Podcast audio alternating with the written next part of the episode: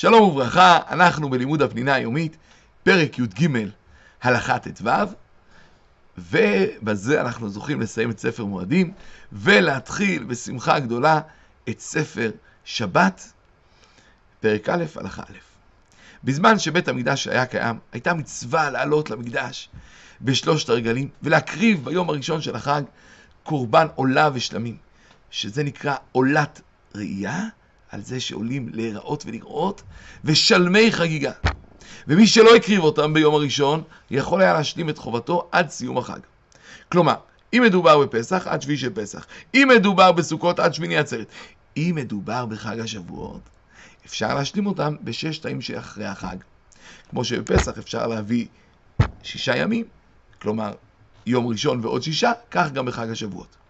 וכיוון ששישה ימים הללו ראויים להשלמת קורבנות חג השבועות, הרי שמחת החג נמשכת בהם במידה מסוימת, ולכן נוהגים שלא לומר בהם תחנון. ביום שלאחר חג השבועות, שהוא נקרא איסרו חג, מצד הדין אסור להספיד ולהתענות, כי הוא נקרא יום טיבוח.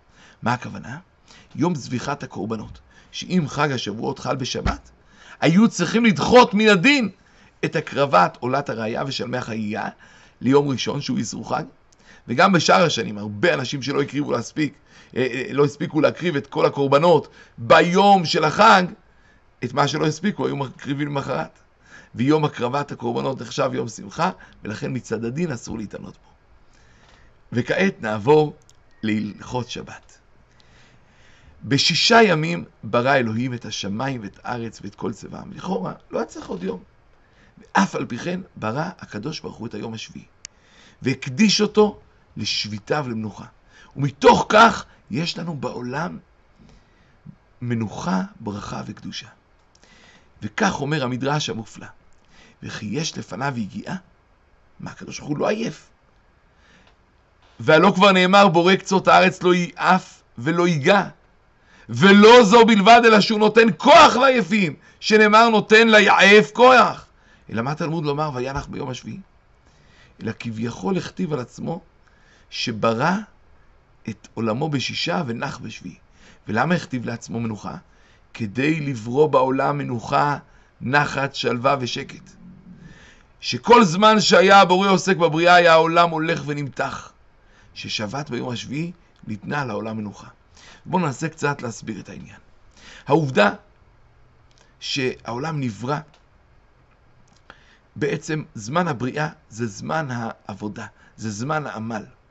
ובזמן הבריאה יש כמיהה אין סופית לשלמות. וכל הזמן תחושה שחסר, שחסר, שחסר, שאף פעם אי אפשר עדיין להשלים. שכל מה שעובדים וטורחים ועמלים לא זוכים לנחת המלוכה. כי באמת המרחק בינינו לבין השלמות הוא אדיר. והחיסרון הוא באמת כואב, כואב, כואב ומפריע, עד שבסוף אי אפשר להפסיק לעבוד מרוב החסרונות. ואם לא הייתה שבת, כך היו חייו של האדם. כל הזמן מתח נורא, עמל נורא ותחושת חיסרון כואבת. אבל כאשר יש שבת, יש מנוחה. יש מנוחה.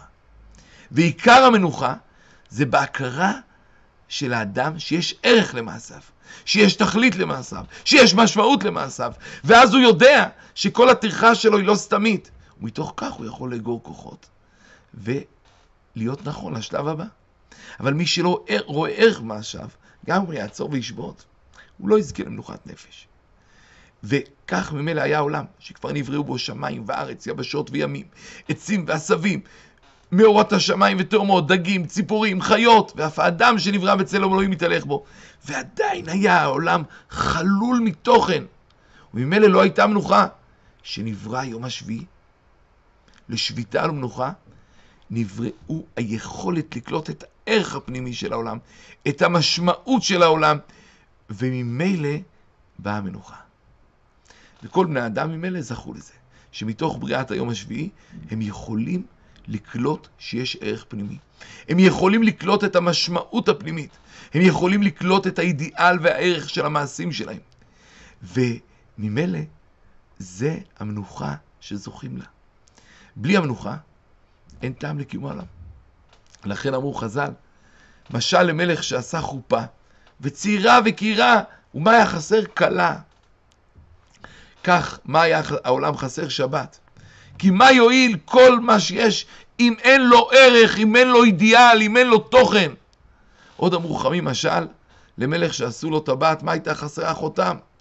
כלומר, החותם מעניק את הצביון, את המשמעות להכל. כך השבת מעניקה את המשמעות לעולם. ונסיים בשאלה, מה בתמצית באה השבת לתת לעולם?